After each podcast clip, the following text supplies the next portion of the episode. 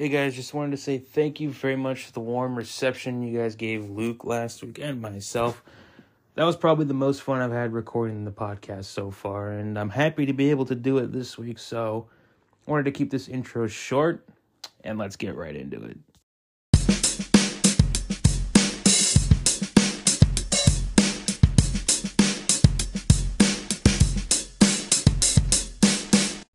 I don't. I think the Hawks might have. Is this the best case scenario for you guys? Because you knew you were never going to win, but you had the first half. Uh, like, could you have asked for a better game? Like, obviously, if you lose close, it feels better. But I think you guys gave them your best punch. But the Niners are just that good. Yeah, I honestly the outcome of the game I'm super happy with because honestly, Geno and the offense looked really good. Uh, uh, there was one possession where um, when I was watching the highlights because we are at the wedding, Geno fumbled. Um, so they could have potentially put up 30 points on that 49ers defense. So, and considering two rookie tackles, Geno Smith, no expectations against that defense, it it couldn't have gone better because I've always known that the Seahawks defense this whole year has been giving me a heart attack. And I, I'm really excited for next year. I know the offense will be good, but it'll be interesting to see if Pete Carroll changes his changes his defensive scheme and who they pick up because that that side of the ball just needs some work. But if they could improve that side of the ball, it's gonna look so promising. So as a Hawks fan coming out of that game, I couldn't be happier. So with the Hawks, they've got the fifth overall pick, and then they have they're locked into the twentieth pick, in addition to two second round picks. What is re-signing Geno a priority in your eyes? Is getting quarterback a priority in the draft at some point, whether high or like a mid first round pick to second round pick? What what's what's the offseason look ideally for you? Yeah, I I think Geno had a really intriguing press conference after that game because what he said was um, I owe it to Seattle because without them, I'd probably be out of the league by now. So he, I think the sounds of it is he's willing to sign for a cheap deal just to owe it to the Seahawks for that. And if they could get Geno on a cheap deal, that'd be huge because at that point, I, I'm not worried about getting a, a quarterback on a rookie deal. I, I I honestly think if Geno signs for cheap, I would just keep see if we could bring Drew Drew Lock back because he's already that guy that has all the physical tools and he's been able to watch Geno and you know learn the system for a year. So I I wouldn't be mad about just keeping those two if the price is right for both. I think that'd be perfect. And uh, I, I would say about twenty million a year for Geno. That I, I don't know if that happens, but I think that would be money and we just stick with the same quarterbacks and just improve this defense because as long as they improve the defense, I think they they could compete with the top teams in the NFC because not a lot of teams are really competitive other than you know the ones that are in the final four right now.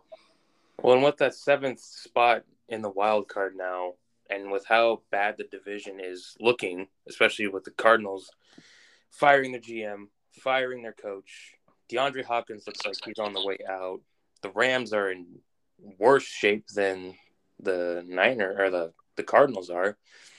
And like you said, with the NFC being the way it is, I not sh- I won't be shocked if the Hawks are again in the wild card or even vying for the division. I, I don't think that they'll be able to go toe to toe with the Niners, um, but I think they could steal a game from them.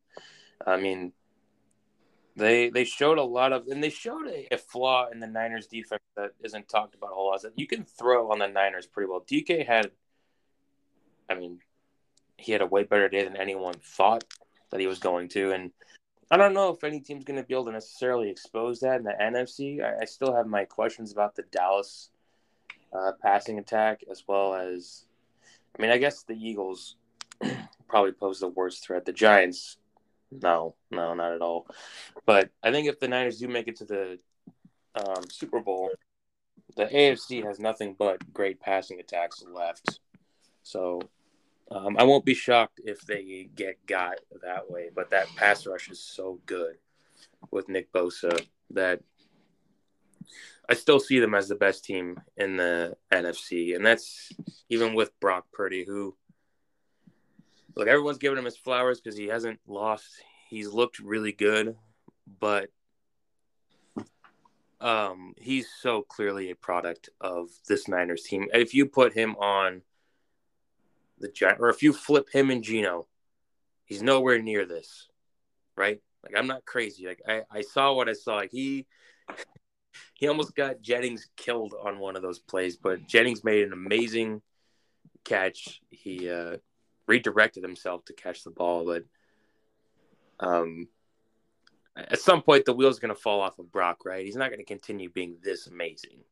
Yeah, I think I have an interesting analysis on this Dallas San Francisco game that we'll talk about later, but you know, I rewatched that Hawks 49ers game. Luckily, I missed the bad parts of the Seahawks defense because we actually had to start the ceremony right at halftime. But uh, yeah, if you just watch that game, Brock Purdy, you know, he typically has pretty bad mechanics. So Kyle Shanahan does a great job of just scheming people wide open. And don't get me wrong, Brock Purdy for seventh rounder, he could see the wide open guy.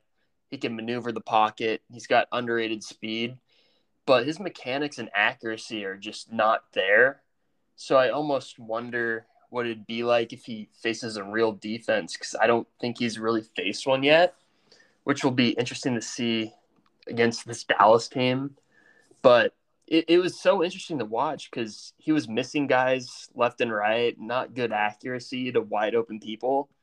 But you look at the box score and you're like, holy crap, he's got 300 yards and all these touchdowns. And what I watched on film doesn't correlate to the box score. So he's definitely an interesting quarterback to talk about. Exactly. If you just look at the box score, he had over 300 yards, three passing touchdowns, one rushing touchdown, and you're like, oh, is he like a top 10 quarterback in the NFL? I don't think anyone is reasonably making that argument, but it just goes to show that you can't go off of the statistics alone because he has, he doesn't have good skill players. He has elite skill players all around him. Like Kittle's elite, Deebo's elite, McCaffrey is elite and I'd put Aiyuk as great. Um, yeah, I don't Aiyuk know. is slept on though. Exactly. I, I, think he's pretty good. You and I have been on the Aiyuk train for the past three years. We both got burned in fantasy picking him up, but I think he's very underrated. And I, I guess I'd still probably take their skill players over anyone in the NFC and maybe even the NFL as a whole. Because yeah, the Eagles have AJ Brown and DeVonta Smith but I'm taking Kittle over Dallas Goedert, and I'm taking McCaffrey over any running back that they have. Oh yeah, on the Eagles. It's the same thing with the Cowboys. I think that I like CeeDee Lamb a lot. I think he's proven that he's worthy of being a top ten receiver this year. But I mean, Deebo is he is, is so versatile in what he can do that as long as he stays healthy, he's arguably the most deadly weapon that any team in the playoffs have left.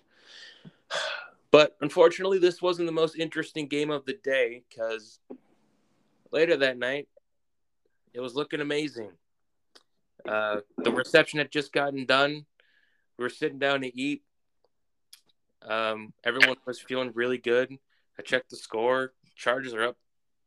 I believe it was 24 to nothing at that time. And I'm like, oh, this is great. Cool, cool, cool. Then they kick a field goal, go up 27 0. I'm like, oh, man, okay. No, Trevor's just, it's just, they don't have it today.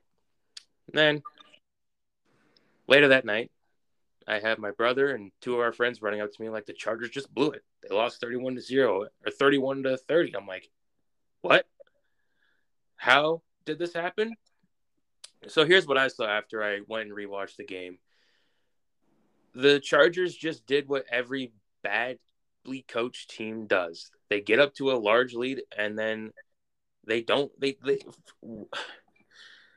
Austin Ekeler, Josh Kelley, and the rest of the running back core only got seven carries in the second half. Seven. And I understand that, you know, Justin Herbert, I think he's still a top five quarterback. And we can talk about that in a second because that's a hot topic as of late. But at minimum, if you run the ball three times, you're going to burn close to two minutes off the clock, and then you punt and kick it if you don't get the first time. But say you do, you can you can burn up to six minutes off the clock. All you have to do is kill 30 minutes. And the Jags only had the ball four times in the second half, but they kept drives alive. They kept going for it. They had nothing to lose. Trevor Lawrence, after throwing four picks in the first half, came alive and proved why he was worthy of the first overall pick. I'm not going to give him all the credit because I think Doug Pederson deserves a lot of flowers for this game. But I think it's every bit to do with the Chargers letting the Jags stay in that game, even though it was 27 to 0. Yeah, I I remember in the uh, when we were at dinner at the wedding, I I saw a text from Zach. He's on the far end of the table, and he's just like, "What's up with Jacksonville?" He's texting me that. I'm just like, I don't know to give Staley credit, but I feel like he's going to choke this game for whatever reason. And I mean, you could combine that with uh, Joe Lombardi, their offensive coordinator, but that team what a catastrophe. I mean, I just feel bad for all Chargers fans because they just get the most electric players and they totally deserve a Super Bowl, but they just can't do it in the playoffs for whatever reason. But um yeah, I think uh this you you talk about how the uh, Chargers didn't run the ball that much. Um I think one excuse for that is that they have so many injuries on the offensive line, and they're definitely not a team that can just ground and pound on anyone. Even whether you like Austin Ekeler or not in fantasy, like they straight up just can't run on anyone. Especially if Jacksonville's just trying to stop the run. They're so dependent on Justin Herbert to make to make these throws and short throws. I really think that Vince Lombardi was like, I don't know if we I don't know if we could run it on them. So I'm just going to depend on Justin Herbert on the short game because that's what we can do. And, you know, I think that was stupid of them because, like you said, all you got to do is just get one first down maybe and run it three times at six minutes off the clock. But I do think the Chargers just have major personnel issues that they have to address in the offseason. They definitely need a new OC, which is why I'm happy they fired Joe Lombardi. Um, you know, you have Justin Herbert. You need. I, I think you brought up the point on Twitter that um, they need to hire Frank Reich. That'd be a dream scenario because Frank Reich's never had a quarterback like that. Oh my god. What, what he did with well, I mean, we saw kind of what he could do with a quarterback like Herbert is what he did with Wentz in 17. I mean, Wentz was the MVP. He would have been the MVP if he didn't get injured. And Frank knows how to scheme up a run game too. I mean, Jonathan Taylor was an amazing running back last year. He made Marlon Mack relevant. Um, I believe they had Jay Ajayi the year they won the Super Bowl in 17 with the Eagles. Mm-hmm. Uh, he resurrected his career for one last run, and then Ajayi was out of the out of the league. And I think with I think with Reich that I would be okay retaining Staley, but Staley's got to get back to why he was I guess I don't want I don't know impressive because they didn't make the playoffs the first year, but why everyone was like, okay, we can see why they hired him in the first year because he was aggressive, but they weren't aggressive enough. Like, yeah, they got up 27-0, but let's be honest, you get four turnovers to your zero turnovers, you should be up at minimum 30 points by halftime. If you have give four turnovers and you have zero, they they settled for field goals one too many times. And if they took one of those field goals that they had ended up taking in the red zone and tried to go for a touchdown, even if you don't get it, at least you pin Jacksonville way back in their own territory. But if you do get it, and you're up 31 to 0 come halftime, I, I don't think you lose that game. I really don't. Like, yeah, it might have ended closer than we thought, but – you could have wrote that off as oh they were up so many times or for so long that they just got conservative um, no one's going to fault you for winning close when you're up 31-0 but i think that Staley needs to look at what went wrong this season hard. Like, yeah, you technically did improve from the previous season, but I think that they took a step backwards in um, how they manage every game. And you're and you're right. The Chargers every year, they're the darling, they're the dark horse. Like, hey, look at look at the talent on both sides of the ball. Like, what could go wrong? And every year they always get a key injury here and there. Um, without fail. Uh, thankfully, they should get Rashawn Slater back before the year starts, which would be amazing. I mean, they already activated him uh, during the playoffs, so that was a positive sign. But, well, I don't want to talk so much about the Chargers. Like, I, I feel bad for them. I really do. I love Herbert. Herbert didn't deserve this. Not everyone who loves Tua is taking a victory lap, even though, you know, again, you're insane if you think that Tua is better than Herbert, but whatever. So, I guess for the Jags, is Lawrence now, in your opinion, a top five quarterback? Because I think that I think you can easily make the case for that. I think we did our best to like tamper expectations a little bit because despite um, coming back in that game, it, it, was a lot of the Chargers letting them back into that game. So, how where do you see Lawrence and this Jags team going forward? I mean, I'm excited for the Jaguars next year, especially because they get Calvin Ridley next year. Um, oh, that's but but yeah, I think uh, Trevor Lawrence. I wouldn't quite put him in my top five, just because I want to see more consistency from him. But when you like the high, he has the highest of highs when you watch his highlights, but he also has the lowest of lows. Like you saw a little bit in that Chargers game.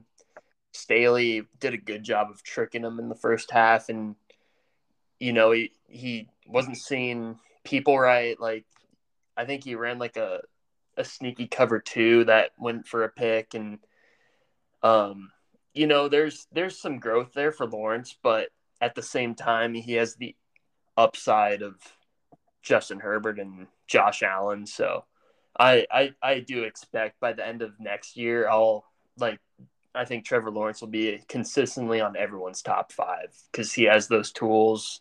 He'll have two years under his belt. He'll have Doug Pederson. so it's it's looking positive for the Jags. Agree, and we'll get to that game in just a second. So let's move on to the Sunday game. So on Saturday, you finished 2 and 0 because we both took San Francisco minus 10 and San Francisco to win, but you took the Jags to win. So I went 1 and 1 on both the spread and money line, and you went 2 and 0. But going to Dolphins Bills, um, well, the Bills won 34 to 31. Josh Allen kept them in the game thanks several turnovers. Skylar Thompson looked okay, if not for his receivers consistently dropping balls. Um, I, I, I wanted to chalk this up to the Bills not taking the Dolphins seriously once they knew Skylar Thompson was in, but Josh Allen got sacked seven times. He had two picks and he had a couple of fumbles. And they're coming to play the Bengals this coming week, who don't turn the ball over. Granted, they do have a leaky offensive line, and I think this is the first time that I'm officially a little scared for the Bills. Uh, I thought they'd be a team of destiny because of what happened a few weeks ago with Damar Hamlin, but the the Dolphins gave them everything they could handle, and if Tyreek and Waddle weren't dropping balls, I think they could have took this game with their third string quarterback. And I, I get it; it's a divisional game.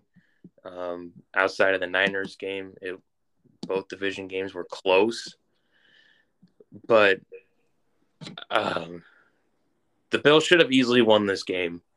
Uh, it should have been a non-contest. You know, uh, get up and then get your guys out and prepare for whoever you're playing in the following week. But I am officially scared for the Bills. Uh, I I kind of disagree on that. Um, I think one interesting thing. I think everyone in the media was talking about how, um, you know, oh, Skylar Thompson's a quarterback, so that means the Bills are gonna win by a billion. And they everyone just totally neglected the rest of this Miami roster. I mean, they have two of the best deep threats in the league. I think if Jalen Waddle catches three of those deep balls that he dropped, Miami ends up winning this game. Agreed. They, uh, you know, Miami. Everyone, everyone was concerned about the banged up offensive line. Um, I know they're missing their right tackle. Terron Armstead played, but they moved Robert Hunt out there. He looked pretty good. Um, and like I said, I, I I think I said in the last podcast, Miami has one of the most underrated pass rushes in the league. They have people over the D line, and I think I predicted at least one strip sack from Josh Allen, just because they don't really have the best interior offensive line or right tackle. I think the only good guy on there is maybe Dion Dawkins, but I thought they were gonna pressure Josh Allen, maybe get a strip sack, and you know that's exactly what happened. So I I totally expected this outcome. Um, I think maybe more because I thought Miami would run the ball well, but is more Skylar Thompson throwing it around. But I think the the weird thing about the NFL is that people correlate team success so much to the quarterback when you know, you look at Skylar Thompson, he's in the NFL for a reason. All these guys with no defense around could sling around the ball. And, you know, just because he's, you know, his name's Skylar Thompson and he probably had two rough games against good defenses, people just count him out when in reality, this whole roster is just stacked. So, and football's the ultimate team sport. So, I, that's, I think that's why I loved Miami plus 14 just because that everyone just neglected the whole Miami roster. You bring up a point that I have been. I, I guess that annoys me the most when it comes to how sports are talked about in the media, particularly football, is that you know we always talk about the QB matchups, um, completely neglecting the fact that these two are never on this on the field at the same time. They're not playing under the same circumstances. Um, it's very strange. That's why the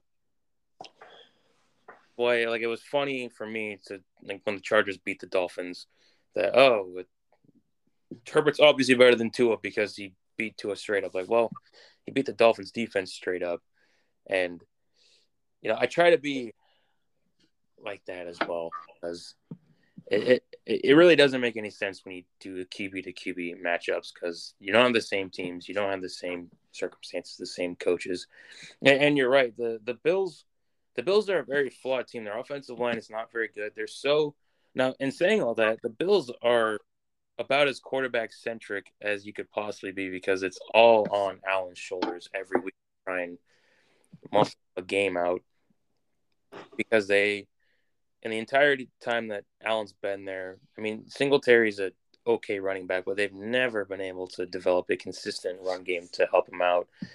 Um, and then Allen, I think at times gets a little reckless. Like when he threw up the ball that got picked in the red zone, it, was uh, like, what? What did you see there? Why did you throw that? Um, and he took away points off the board and it went up going the other way. Uh, like Bills are still my Super Bowl pick, but you know, I, God, this is just shaping up for the Chiefs to end up in the Super Bowl again, isn't it? Because all the other AFC yeah. are, are, leaking right now. The, the Bengals, we'll talk about them in a sec, and I don't think anyone expects the Jags to go into Arrowhead and beat them, but it's all shaping up for them. I'm a little mad about that, but well, Bills moving on. They face Cincy on Sunday.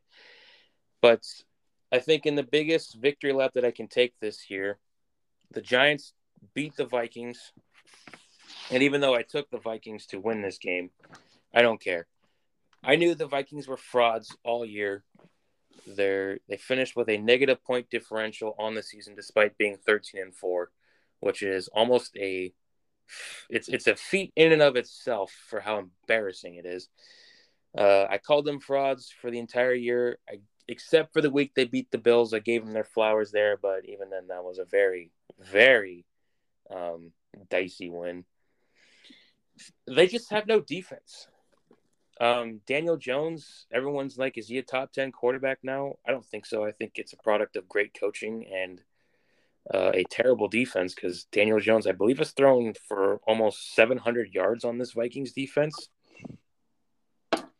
Um, I don't think this game was on Kirk Cousins. And yeah, we can talk about the fourth and eight where he threw it under the sticks to TJ Hockenson, He was completely blanketed. But um, I think it's I think it's the Minnesota defense that was just it was awful all year, and it reared its ugly head at the worst possible moment. Because I think if the Vikings had a you know even top twenty defense, they probably would have won this game easily, but they didn't.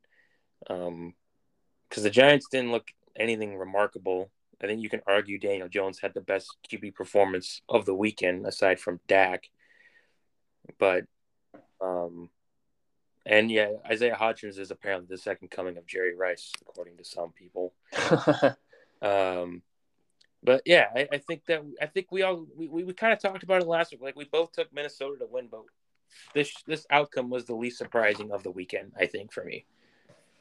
Yeah, I mean we we both agreed. We both took Minnesota minus three, mostly because you know they're playing in Minnesota. They have the luck.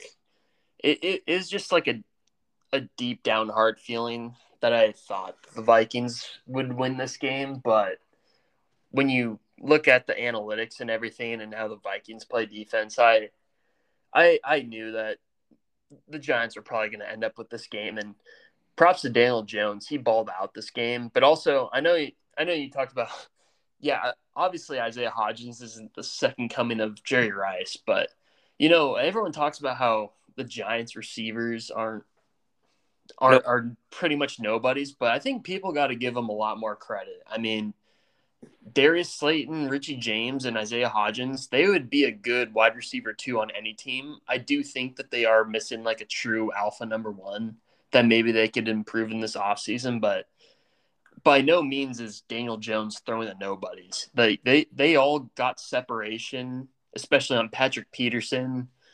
Uh, Daboll schemed everyone open. You know, they play this stupid two deep safety system. So Saquon ran all over him for a couple touchdowns. So it's definitely how I expected it to go, especially with Minnesota's um, right tackle was out.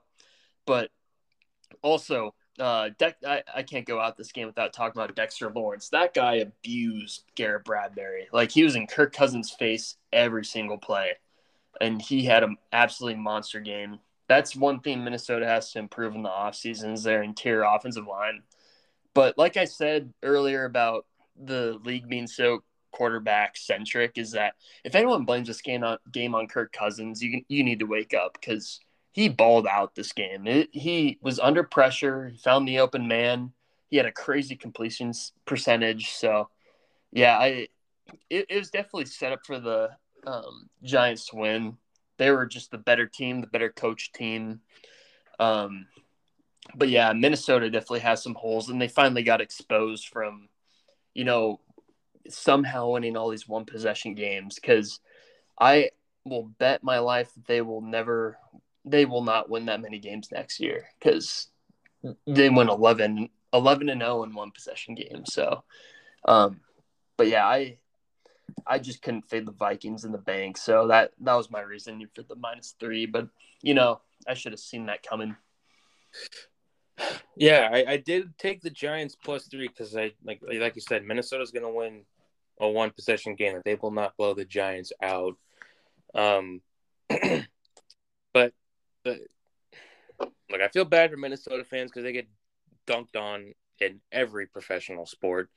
So it would have been cool to see them at least get a playoff win, but um, you know, you you have to be able to at least play some kind of defense in the playoffs. Um, you know, the Chiefs back when they won it, they had a horrible defense in the regular season, but they were able to cobble it together in the postseason. Um, but Minnesota just didn't have the horses. And if you couldn't beat a Giants team, like what were you going to do against San Fran and uh, Philadelphia? With what you had. Like you were, you would you would have gotten more embarrassed if you played those if advancing to play those two teams. So maybe maybe it's good that they just they died now and they can go into the off season, um, looking to recalibrate. Uh, put it this way, I don't, I don't know if they win the division next year. To be honest, I think I think the Lions could take the division next year if the Lions are able to improve their defense somewhat. Oh yeah, I totally agree. Um, I mean, the Lions improved their defense halfway through the season. Aidan Hutchinson will only get better. He played so many snaps this year, and they they have the Rams six overall pick. Lions are running away with this division next year, and I don't think it's close. I think if if the Lions winning the NFC North is like in the like sports betting range is in like plus one hundred or higher than that, like I'm absolutely going to put a lot of money on that. I think we got to get in on it before Rodgers declares whether or not he's coming back. So if Rodgers does end up retiring, I think that their odds are going to plummet. But if Rodgers does come back and uh, the odds go up even higher for us, like yeah, I'm with you. Uh, the Lions to win the division is going to be everyone's going to love it, but I'm I'm hopping on that train absolutely. But going on to the Sunday night game, off the field stuff I guess we could talk about with this, but on the field, this game went basically, you know, I said the last game was the most predictable, but I lied. This was easily the most predictable game of the weekend. The Bengals won 24 to 17 thanks to Sam Hubbard Sam Hubbard and Logan Wilson pulling off the the play of the weekend. Uh, Tyler Huntley, for some stupid reason, instead of trying to to go with his offensive line, tries to jump over the offensive line to score the touchdown, despite the fact that he that they were on the, I believe, the two yard line, so he would have had to cover two yards with his arms. Gets the ball punched out, lands in the hands of Sam Hubbard. They run it the other way which was a godsend because in the second half, the Bengals had three possessions and did absolutely nothing with them. Um, Bengals offensive line loses another key player. Jonah Williams is week to week alongside Alex Cappa. So that means the right side of the line is decimated, and now the tackle on the left side is injured. So at least they won't have to deal with an aggressive pass rush if they beat the Bills, and then the Chiefs don't have that scare me. But it was a costly win, but they won. I think if Lamar plays, the the, the Ravens probably win the game. Oh yeah, if Lamar plays, they win that game. I mean, it it the outcome was exactly what I expected because this this Baltimore defense is crazy good. Definitely top five defense in the league. Um, Arguably the best defense that was remaining in the playoffs. And I know that's crazy to say with the Niners and Eagles being there, but I don't know if that's hyperbolic to say. It, they don't have star players like a Micah or a, a Nick Bosa, but Kyle Hamilton coming off a rookie season was pretty amazing in this game. Oh yeah, I mean, Kyle Hamilton was drafted really high for a reason. You could put him in the box, you could put him on a blitz, you could put him in the slot. He could play all over the place, and that was a huge pickup. And now they just traded for Roquan Smith, who's absolutely been killer for that defense. And like I said, they um, they're really good at scheming up blitzes and then and disguising coverages, and they have probably one of the best secondaries in the league. I think no one talks about, you know, Marlon Humphrey or Marcus Peters enough. Though those two are have been good for a long time. Um, definitely one of the most underrated defenses in the playoffs. I think we both agree those just going to be super low scoring and scrappy. And um, I mean, it'll be interesting to see in the next couple rounds about the Bengals with the O line injuries. But I think we both agreed that if Bengals were completely healthy this would be their toughest game because of that defense and just John Harbaugh, Harbaugh being a scrappy coach. So, um, but yeah, obviously they lucked out on that fumble for a touchdown, but um, you know that's that's sometimes what happens in these games. But you know, Bengals move on. They got done with their hardest opponent, in my opinion. So it'll be fun to see what they do in the next couple rounds. Yeah, and we'll get that rematch that we didn't get to see a few weeks ago between the Bills and Bengals. But the game that both of us got completely wrong, but also um, because the Cowboys beat the Bucks 31 to 14. Uh, we both took the Bucks and the points. But let's be honest. If we took the name Brady off number 12's jersey and put it on some other guy, we would have taken the Cowboys easily, right? Oh yeah.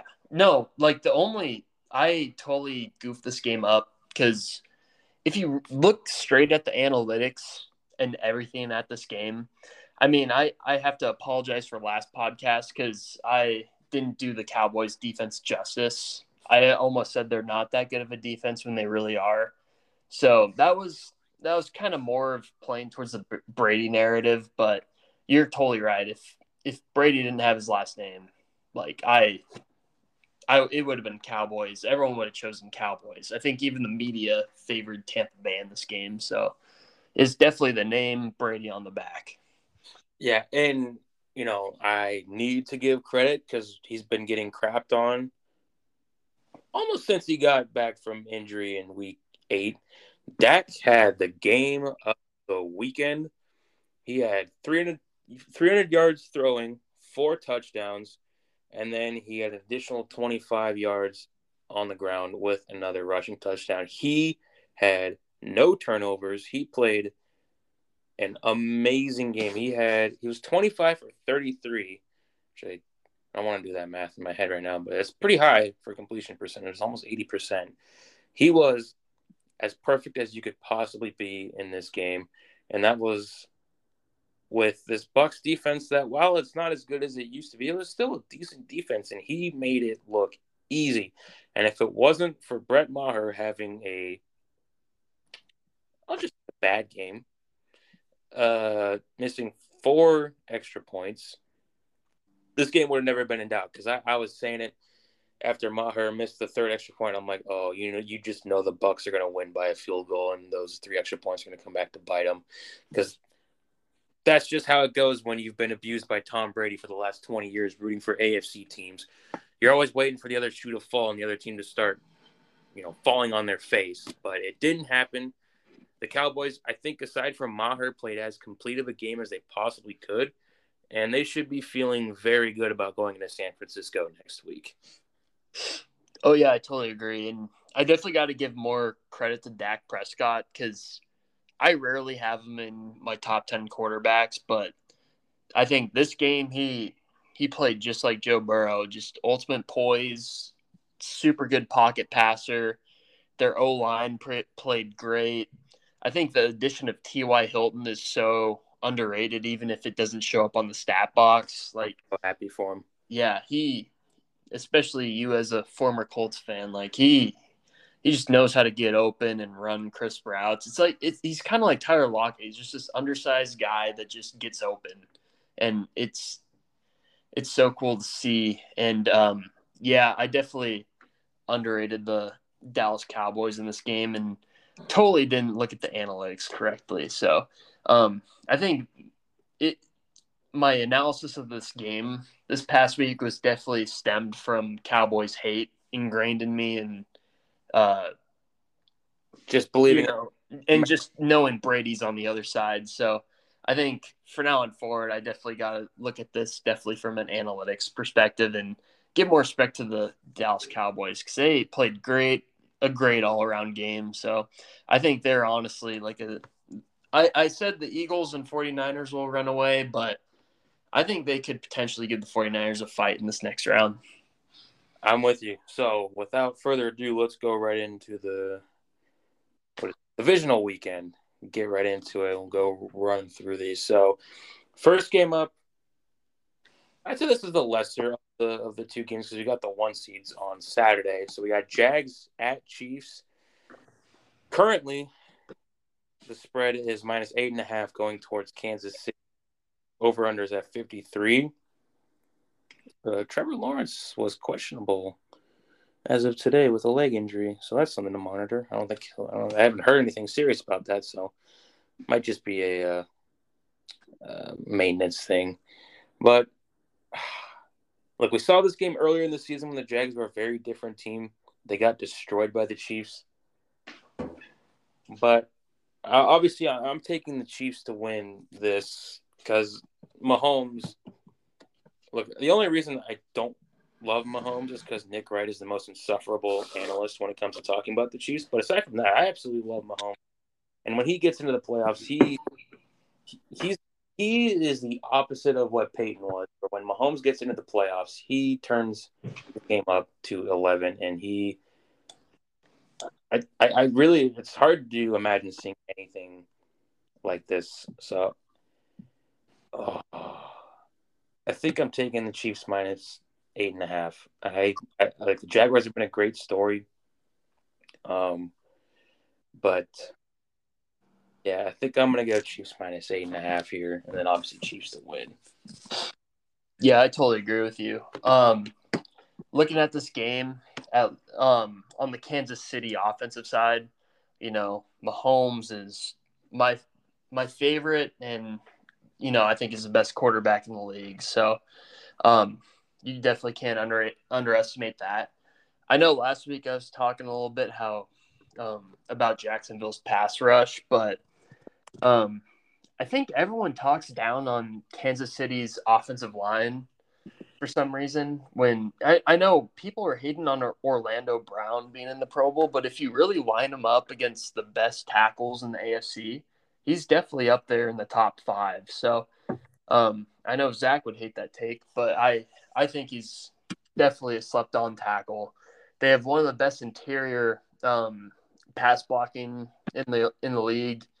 Um, well, they did. Know, the Bengals, oh, well, the Bengals did it. They rebuilt their offensive line after Mahomes ran for what like 400 yards uh, in the Super Bowl against the Bucks, and you know it's been paying dividends at the late, and they've been able to stay healthy.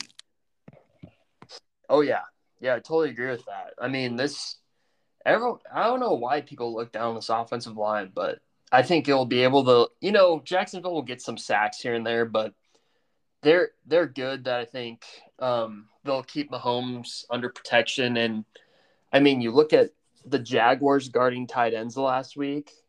Like against the Titans, it, Austin Hooper and um, I forget the other guy's name. It's like Okonkwo or something like that. Oh, Okonkwo. Yeah, Okonkwo. He uh they went off that game and you take you take a look last week, Evan Engram just totally dashed them. And now you, you're facing one of the greatest tight ends of our generation and Patrick Mahomes. They're they're gonna abuse them. And I see Travis Kelce having a good game. I don't think Jacksonville's secondary is good enough to even guard these receivers. I see Kansas City putting up like almost 40 points in this game, especially because I, I, think it's going to be similar to Pittsburgh versus Kansas City last year, where they just destroy them in the playoffs like 40 to 20 and they don't mess around. And then, uh, at least on the Jacksonville side, yeah, they'll get their points just because you have Trevor Lawrence. But I also think Kansas City has one of the most underrated secondaries in the league. They have two rookies coming on that um, who McDuffie and Watson, they've been playing good football. Sneed's been really good. They have uh, two of the best co- cover linebackers in the league, a good safety duo in Thornhill and uh, Reid. Um, I think the only weakness, at least passing wise, on this defense is the edge rushers. They could definitely improve there. But when you have Chris Jones, he he's always going to affect the quarterback because if Aaron if Aaron Donald retires, Chris Jones is the best defensive tackle in the league. Um, I think he's going to really affect this Jacksonville offense. And I think the way you beat the Chiefs is by running the ball. And the Jacksonville offensive line isn't that good at run blocking. So I I totally think the Chiefs run away with this one. And I really think the spread should be more in the 10 to 14 range. So I'm totally hammering Kansas City. Agreed. I, would feel way different about this game if it was the Chargers playing them because, as we saw in the regular season, the Chargers played the Chiefs really tough and very close both times. And that's, I mean, on, Herbert hasn't been very successful winning wise, but they've been able to keep it close against the Chiefs pretty much since Herbert has got there. Um, and look, Jacksonville's a great story, but I, I think I won't be sure. I think if you want the Chiefs, I think you can wait later in the week to bet on them because I think this line goes down.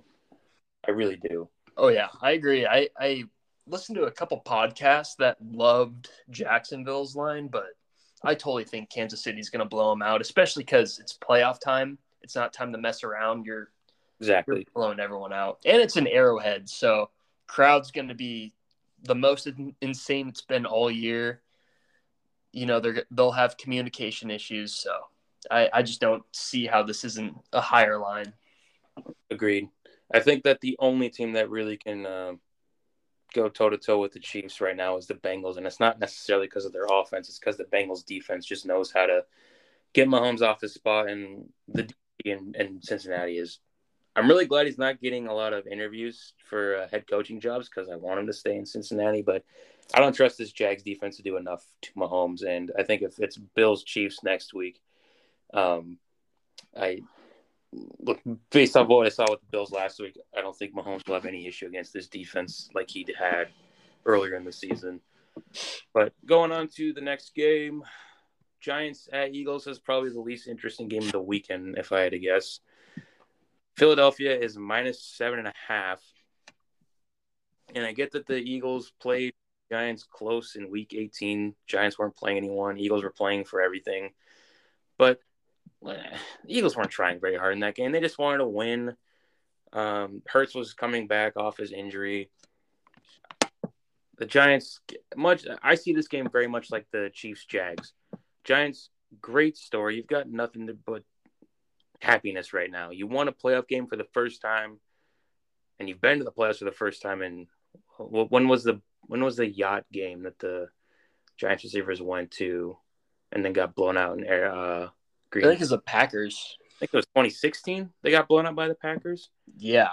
So I mean, look, great story, and I'm not going to discount the fact that it's a divisional game, but we saw the Eagles and Giants at full strength, and I think week 10 or 11, and it wasn't competitive. The Eagles blew them out, and I think with Hurts getting two weeks to heal up, he wasn't on the injury report as of today, which is a great sign. I like the Eagles, and I like them I wish it was seven and not seven and a half, but I think that the I, I like Daniel Jones. I don't calling him like the discount Josh Allen is probably apropos, but uh, the Eagles just have a overwhelming amount of talent, and I think that this game is it another blowout. Unfortunately, because I think two games are going to be blowouts on Saturday, so at least you can go do other stuff, I suppose. But I'm taking Philly with the points. Yeah, I I totally agree with you. Um, I think we're fortunate that this line's right now at seven and a half.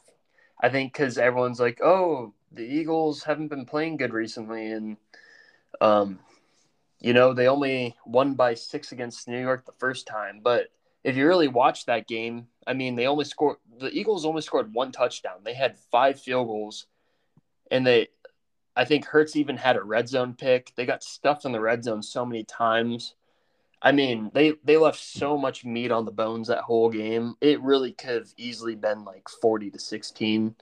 So I think we're lucky that that game happened because it should be nowhere near seven and a half. It should be just like the Chiefs and Jags game, um, up at 10 or 14. But when you really look into this matchup, Eagles have probably one of the best pass rushes in the league all around from the interior and exterior. They they just get after the quarterback. I think they have four guys with like double digit, sacks. And against a team like the Giants that has a shaky O line outside of Andrew Thomas, I think they're going to get after Daniel Jones and fluster him. And I think it's going to be very similar to how the game went earlier in the year where they won like 40 to 20. Um, and then even on the defensive side, like the Giant, I mean, the Giants have a good defensive line, but outside of that, you have to guard AJ Brown, DeVonta Smith, and Dallas Goedert. I mean, even if Lane Johnson is out, this is just too much for the Giants team to ask for. And I mean, great season, but I think it's time to pack it back to New York for this one. Unfortunately, we won't have good games on Saturday, I think, but Sunday should be pretty excited, in my opinion. Agreed. And I'm looking to see what Lane Johnson's status is right now. He was a limited participant in practice, so that's great. And if he is playing, then I'm even more confident in my pick with them. But uh, even if he doesn't end up playing, I think that it's not going to be close. But hey, Brian Daboll, coach of the year. I don't think that's unreasonable to ask for. Um, I, I think he's probably the clear cut one. I don't I don't love giving coach of the year to the guy whose team just comes out of nowhere because Sirianni, yeah, they went 14 and three, but let's be honest, this team, like you could have had Matt Nagy coaching this team, they probably would have still had double digit wins with how much talent is on there. I don't want to discount Sirianni by any means, but I think what Daboll did, given the state the Giants were in, left in the wake of, you know, um, oh my God, who was the? You had a Gettleman and Joe Judge. Yeah, leaving this team in shambles last year, and the fact that they've gone 10, 7, and one so far is nothing short of impressive. I think you could also give it to Doug Pederson for this year, and obviously Kyle Shanahan too, given the fact that he's had a carousel at quarterback they haven't. They've not only not missed the beat, they've seemed to have gotten better, despite the fact that they have a seventh round pick at quarterback. But Giants, good season. It ends this weekend, but nobody expected you to be here. Much like the Hawks last week, you know, take this season as a plus and go into the off season with with a smile on your face. But do you think they they have to pay Jones, right? Like they don't they don't have a choice in this matter. No, I think what he showed last week, I think they pay Jones because once they get like a because I don't think you have to pay Jones that much. If he's demanding more than 30 mil, like I then I'd get rid of him. But I think the fact that you could probably get Jones on a good deal and um you know, hopefully Evan Neal, their top six pick was it, hopefully he pans out. Um because he hasn't had a good season, but once they shore up both tackles, they maybe get an alpha number one, um, that offense is going to be dangerous because Daniel Jones is like a, a good middle tier quarterback to have, especially with his athleticism and upside. So I think they have to pay him, and if they could get him for a good deal, that's great for that team. Agreed, and I think that most I, I would like to believe that most teams are smart enough to realize that Jones probably won't work as well outside of the system that Daboll's built. Uh, it infuriates me seeing this because Daboll could have been the coach for the Chargers, which could have, would have, should have. that would been insane. It hurts my soul, but you know they're going to get Frank Reich and everything's going to be okay. All right, moving on to Sunday. I, I don't know what game you want to pick as the game of the week between these two because I think they're both stellar games. First one up is Bengals at Buffalo. Buffalo's four and a half point favorites. As we talked about recapping the Bengals and Ravens game, Alex Cappa and Jonah Williams are both questionable as of right now, but they're week to week, so they're they're not playing this week, which means the Bengals are down three stars on the offensive line. Um, you know, I'll let you go first on this one. Yeah, I'm right now if you were to ask me which one between these two is the game of the week, it's definitely this game. Um, I think the Dallas and San Francisco game is um, more of a question because I think Brock Purdy hasn't played a real defense yet. So I think it will be a game that's interesting to see, but I don't think it will be game of the week. Um, but in terms of this game, uh, yeah, having having the starters out for Cincinnati definitely painkiller for them. Um, but on the bright side, you do have Joe Burrow, who's probably the most poised quarterback in the league. And, you know, even with the bad O line last year, he took his quarterback to the, or he took his team to the playoffs because the man could just gets the ball off quick, knows where he's going. One of the most smartest quarterbacks in the league. I think even with a bad O line, they'll be able to create some movement on offense against um, these Buffalo Bills. I think if Von Miller was on Buffalo still, or not on Buffalo, but if he was off the, if he wasn't injured, I'd probably favor Buffalo. Um, but you know, Buffalo will definitely get their sacks. Um, they'll get the Burrow just because it's O line shaky, but I think Burrow's just so good being poised and getting the ball out quick that I think he'll he'll be able to create some points and some yards against this team. It'll definitely be hard. It won't be. It'll probably be similar to kind of the Ravens matchup, maybe. Um, but yeah, I think he'll he'll be able to create something on offense. But on the other side, um, I'm so interested to see what defense Cincinnati runs against Buffalo because if they, I, I could envision them running that system that they ran against that they run against Chiefs, just rush three, drop it, and make Allen make a play because that that defense is just so good against these teams that are just so pass heavy. I mean, you look at last week, Josh Allen's just trying to air the ball out against the Bengals. He's like he's kind of an impatient quarterback. He's he doesn't take what's given to him. So I I could definitely see Cincinnati just stopping their run, spying on Allen, dropping eight back and flustering him in that way. So it'll definitely be an interesting game to see. I think the the starting line for the over under was at like 51 and it's already dropped to 48. So I think pros definitely know this game's going to be super low scoring because it's going to be interesting interesting to see because the Bengals don't have the pass blocking but the Bengals also have the perfect defense against Josh Allen. So I think it's going to be a really close game that's going to come down to the last field goal. And I, I'm just so excited to watch it. Um, if I were to pick, I'm definitely going. I, I mean, I don't think Cincinnati should be at plus five. I think it should be more towards the four or three range. So I'm 100% nailing the Cincinnati plus five. But in terms of who's winning, I, I think Cincinnati gets it done because I trust Joe, Joe Burrow that much and I trust this defense that much. Yeah, and you're right. The spread actually just moved real time from four and a half to five. So I, I'm taking Cincy here. And look, it's hard to take anything from the game that never was between these two a few weeks ago. But the Bengals were driving down the field with relative ease. The first drive, they scored a touchdown immediately, and that second drive looked like they were going to go up 14 to three. Um, I think, and you're right, because the Bengals had as the worst offensive line in the playoffs last year, and they went three and one, and came within a a a second of stopping Aaron Donald, and then Burrow hitting Ja'Marr Chase, who turned Jalen Ramsey in a burnt toast for the win.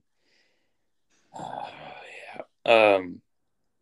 So it's it, it's not crazy to say that the offensive line won't be the worst thing uh, that they have to deal with going forward. Because I, I, think that you're right. If Von Miller was playing this game, I'd probably see it differently. But losing him has been a huge for their pass rush. And look, Chiefs have Chris Jones, but I mean they couldn't do anything to Burrow a few weeks ago, and they couldn't do anything to Burrow um, after the second half in the AFC Championship last week or last year. And you're, you're right. Burrow's my guy. He is as poised as you could possibly ask a quarterback to be. Nothing phases him. Uh, it helps that he's got two of the well, he's got a great receiver and then two very very good receivers in Higgins and um, and Boyd. And I need I need to give a shout out to Hayden Hurst because he has been a godsend this year. He's been an amazing free agent acquisition for them. Whenever he's out there, uh, he just he goes and fights for every single yard that he can get. Uh, I swear, this past year, he's always been the guy on a critical third down. He'll get it. He'll fight for extra yards. Um, glad to see that he's healthy for this game, but I think you talked me into it. I think I'm going to take Cincy to win this and then go to their second consecutive AFC championship. Now, I will say this I will be bummed if Cincy loses, but I won't be sad to see the Bills in the AFC championship. I, I love both these teams. Uh, they're both downtrodden teams who have been on the upswing the last few years. They're exciting teams. I love Allen. I love Burrow. And I just, bottom line, I hope this is a really good, really close game. Um, and then may the best man go play the Chiefs the following week. Oh, yeah, totally agree. I think I can't complain if Buffalo wins. I definitely want to see Josh Allen win a ring. So, and especially with the Damar Hamlin story, I'm sure everyone's pulling for Buffalo. So, exactly. Yeah. All right. Last game Cowboys at Niners. Well, this game would have been a lot easier to pick if the Cowboys didn't look so freaking good on Monday night. Um, but I'm sticking with my guns with San Francisco uh, until I see the shoe fall off on Brock Purdy and he turns in a truly awful game. I think that Kyle Shanahan will do more than enough to keep him comfortable, even against this brutal Dallas pass rush. Um, the Niners' offensive line is very, very good. You know, Trent Williams is arguably the the best non-skill player in the NFL. He's just a beast on that offensive line, and I think the Niners can do enough on defense against Dallas's offense to keep them off. So I'll take the Niners. I believe the spread is still minus three and a half. Yeah, wish it was minus mm-hmm. three because that would be very nice for me. But I think, I think until further notice, the Niners, in my opinion, are still the best team in the NFC. Oh yeah, um, yeah. This was the game. It's really hard for me to pick. Um, because I think if just based off of matchups, I mean, both these teams have crazy pass rush. Both of them, like on the defense on the defensive side of the ball, both of these teams are top five in the league. Like they they playing great all year. I disrespected this Dallas defense last week, definitely. Um, they're they're definitely a lot better than what I talked about them last week. I mean, they have Micah Parsons, arguably defensive player of the year. I think Nick Bosa, who's also in this matchup, wins it. But you know, you have Demarcus Lawrence, you have Dante Fowler, and then you have Arik Armstead on the other side, and a whole bunch of people that just want to get after the quarterback. I think both quarterbacks are going to be pressured a good amount. Both teams have really good weapons. You have Tony Pollard, CeeDee Lamb, and now T.Y. Hilton on the Dallas side. And I won't sleep on Michael Gallup or Dalton Schultz. They're definitely two underrated players. But also on San Francisco side, you have crazy amount of weapons, which I definitely trust more with Deebo, Aiyuk, Kittle, and McCaffrey. Honestly, these two teams are so similarly built. Um, you almost I, wish this game was the NFC Championship and not the divisional round because you're you're right. These teams, according to Pro Football Focus, are ranked third and fifth respectively. I don't know. So, Pro Football Focus has Buffalo and Kansas City above San Francisco. I don't, I don't, I don't know if I agree with that, but these teams are top five all around. And if Maher can get his act together, I, I think that this game. Man, I'm actually talking myself into Dallas plus three and a half right now. Yeah, probably shouldn't. Um, it's no slight to, the, Dallas, but it, the Niners are they, they just they have seem to have it everywhere. Yeah, this is definitely a game I left to my model, and my model thinks that San Francisco wins by seven. But at the same time, this is this is my difference between these two teams. Brock Purdy, I mean, even though San Francisco is favored by seven on my model, he hasn't played a good defense. No. And he's facing Micah Parsons. He's facing he's never faced a defense like Dallas. So I like this game really comes down to is if Brock Purdy is flustered and he gives a couple turnovers and he's not ready for a defense like this. Um, but also if Dak Prescott plays how he did last week, it's going to be a really close game. Like I I'm so intrigued about this matchup but I could definitely see one team just running away with it at the same time. But if I, I think I'm gonna agree with you. I'm gonna take San Francisco and the minus three and a half. Um, it it pains me to say it, but I I'm I'm just gonna trust Kyle Shanahan to scheme people open for Purdy. I it, it's been happening. I'm just gonna trust it. But it's definitely by far my least confident pick of the week because I actually think Dallas has a good chance of upsetting San Francisco. I'm with you on that, and in fact, I'm changing my pick. I'm taking Dallas plus three and a half. I, I, am going to feel stupid next week because I'm going to see Mike McCarthy's fat face at the end of the game when they're down by like 14. I'm like, why, why, why did I, why did I take Dallas plus the points? Because I, I don't think this game is going to be like what it was last year in the wild card. Um, mm-hmm.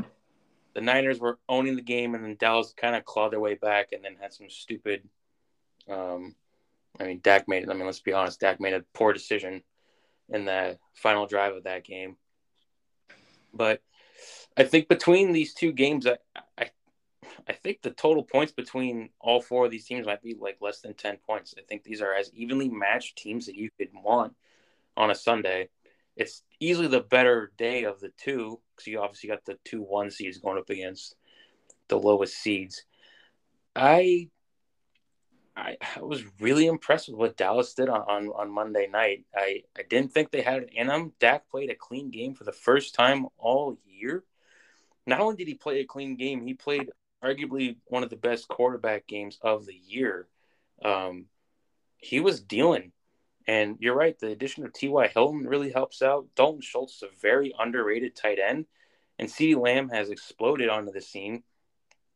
And with Pollard fully healthy, him and Zeke, you know, tag teaming. Uh, I think that I think that they'll be able to move the ball against the San Francisco defense. And like I talked about against the Hawks, you know, you can throw on the San Fran defense, and if Dallas's O line can hold up, I think Dak can make some plays to keep this close. That being said, they are the Cowboys, so I, I don't have a, a, whole lot of trust in them. And again, as we talked about, if it wasn't for them facing Tom Brady, uh, the outcome would not have been very surprising at all on Monday night. So I fully expect the Niners to win, but I think I think Dallas loses by a field goal. Maher being shaky, that's very much in uh, a possibility. Oh yeah, yeah. It, it you know now that we're talking about it, I'm gonna call this this my game of the week. I'm just so excited for Sunday. I think the Saturday games are just gonna be blowouts, but it, it's gonna be so cool to see what the hell happens on Sunday. I'm I'm just looking so forward to it. Yeah. Well, that does it for the divisional round. Uh, there's been no news that's come out as we were talking. I guess the last thing I wanted to talk about, get your opinion on, is has Lamar Jackson played his last game in Baltimore? Because that seems to be the going trend. Uh, talking about non-playoff teams anymore. This- Ooh, I mean, I, I, I, I don't see how they get rid of Lamar. I mean, that dude is he's won an MVP. He if he's healthy, but I think the Ravens are the number 1 seed if he's literally healthy. Like I if if the Ravens think over this, I think they are completely stupid and whoever gets Lamar Jackson is already a Super Bowl contender cuz that that dude is such a difference maker with his legs, with his improvisation he could like even if he's playing a good defense, he could break stuff down, and that's he has stuff that he just can't teach in quarterbacks.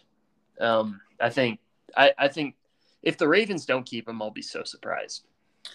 I hope you're right because I Lamar just he, he just looks good in a Ravens jersey uh, to begin with, just aesthetic wise. And you're right, he's won seventy percent of his games being there. He's won an MVP. They have never surrounded him with great talent like Buffalo did for Josh Allen, like what Kansas City did for Mahomes, like what Cincinnati has done for Burrow, or I mean, I guess the Chargers had Mike Williams and Keenan Allen before Herbert got there, but you know, when healthy, the Chargers skill position players are really good, and then Miami for Tua.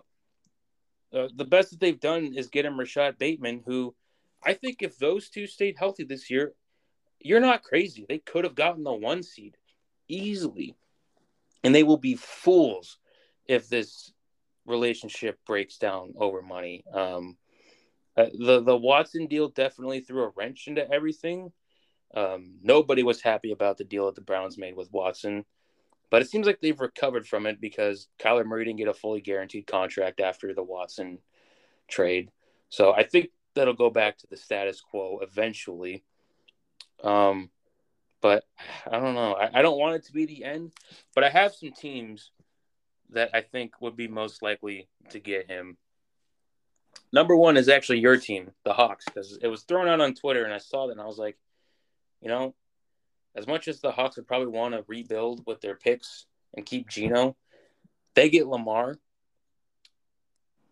I don't know if you can call them a dark horse Super Bowl team, but they would be on my list, at least for the NFC, to win the NFC handedly. How do you see that? yeah, I mean, I'd never thought of Lamar Jackson being a Seahawk, but once you said that, I just my eyes just opened so wide because that would be incredible. That they, I mean, Geno Smith's a good quarterback, but Lamar Jackson's like one of those quarterbacks that has things you can't teach other quarterbacks that will make you a contender any year.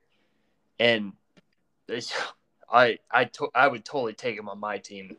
Like I know I love Geno Smith, but man, if Lamar Jackson's available, I'm taking him. Yeah, and then I had I had the Dolphins on the list as well until the I mean, I guess they they can say they want to keep Tua, but if they have a chance to trade for Lamar, I think that they would probably take that. Uh, I don't see that being very likely, but again, if they trade for Lamar, Lamar with Tyreek and Waddle, um, yeah, the Bills have some stiff competition in the AFC East, which would be the same thing for the Jets. I don't know what they'd have to give up for any of these. I mean, I guess the Hawks. I would imagine the two first round picks this year, maybe a first um, next year. But I think the Jets, Dolphins, Seahawks would be my top three, and then the other one I throw on would be the Colts because, of course, I hate this team so much. So of course they get one of my favorite players, and then yeah, so that'd be that. But my number one is is the Ravens. I want him to stay on the Ravens, but yeah, I'm with if, if he goes to the Hawks, the Hawks are Hawks might be my pick to win the Super Bowl. I, I believe in Lamar so much. I think that uh, look him not him him not traveling for the game didn't bother me at all. Um, I know that a lot of people got up in arms about it. Uh, we, we don't know what kind of injury he's dealing with, and and the former players saying that he needs to put a brace on it and get out there. Like, shut up! Don't don't tell a player what to do when his health is in question or talk about his money. That I think, aside from the whole quarterback centric debates that everyone has every day, talking about what players should do for their money when for the team side it's all business, but the players are expected to make like the personal decisions and you know put themselves more at risk for their future. Uh, I think it's asinine, and I think Lamar, I think Lamar should keep doing what he's doing personally. Get the money however you can. Oh yeah, exactly. I mean, um, yeah, it, it. I think we talked about Baker Mayfield a little bit last year because I know he had a shoulder injury, and I, I had some hype on Baker Mayfield. I know this year didn't really prove my um, faith in Baker Mayfield right. But if you're hurt, people judge you so much at the quarterback position, so it's not even worth playing no. and hurting your value. So, and I mean, Lamar even tweeted about it. Like, I, I, like you know, a huge part of my game's running. I, I can't run, so I'm not gonna play because I think the next guy up is better than what I can do. So, um, yeah, I totally agree that he shouldn't have played. But yeah, I I never thought of Lamar on the Hawks, so it's getting me excited thinking about it a tiny bit. But that that would be cool because he'll finally have two elite receivers in DK and Tyler for the first time in his career. Um, they have a sick tight end room. I think Charles Cross and Abraham Lucas, both of our tackles, are gonna make such a huge jump from this year to next year because they played like a thousand snaps. So any any young quarterback that goes on the Hawks is going into probably one of the best situations in the league, I think. So um, even if it's a veteran, so it it excites me. But I think if he does go to a team, just because I think the Hawks like Geno, I think he would probably go to the Jets because that that's a real team that I think is really a quarterback away from being um, a consistent playoff team in the AFC.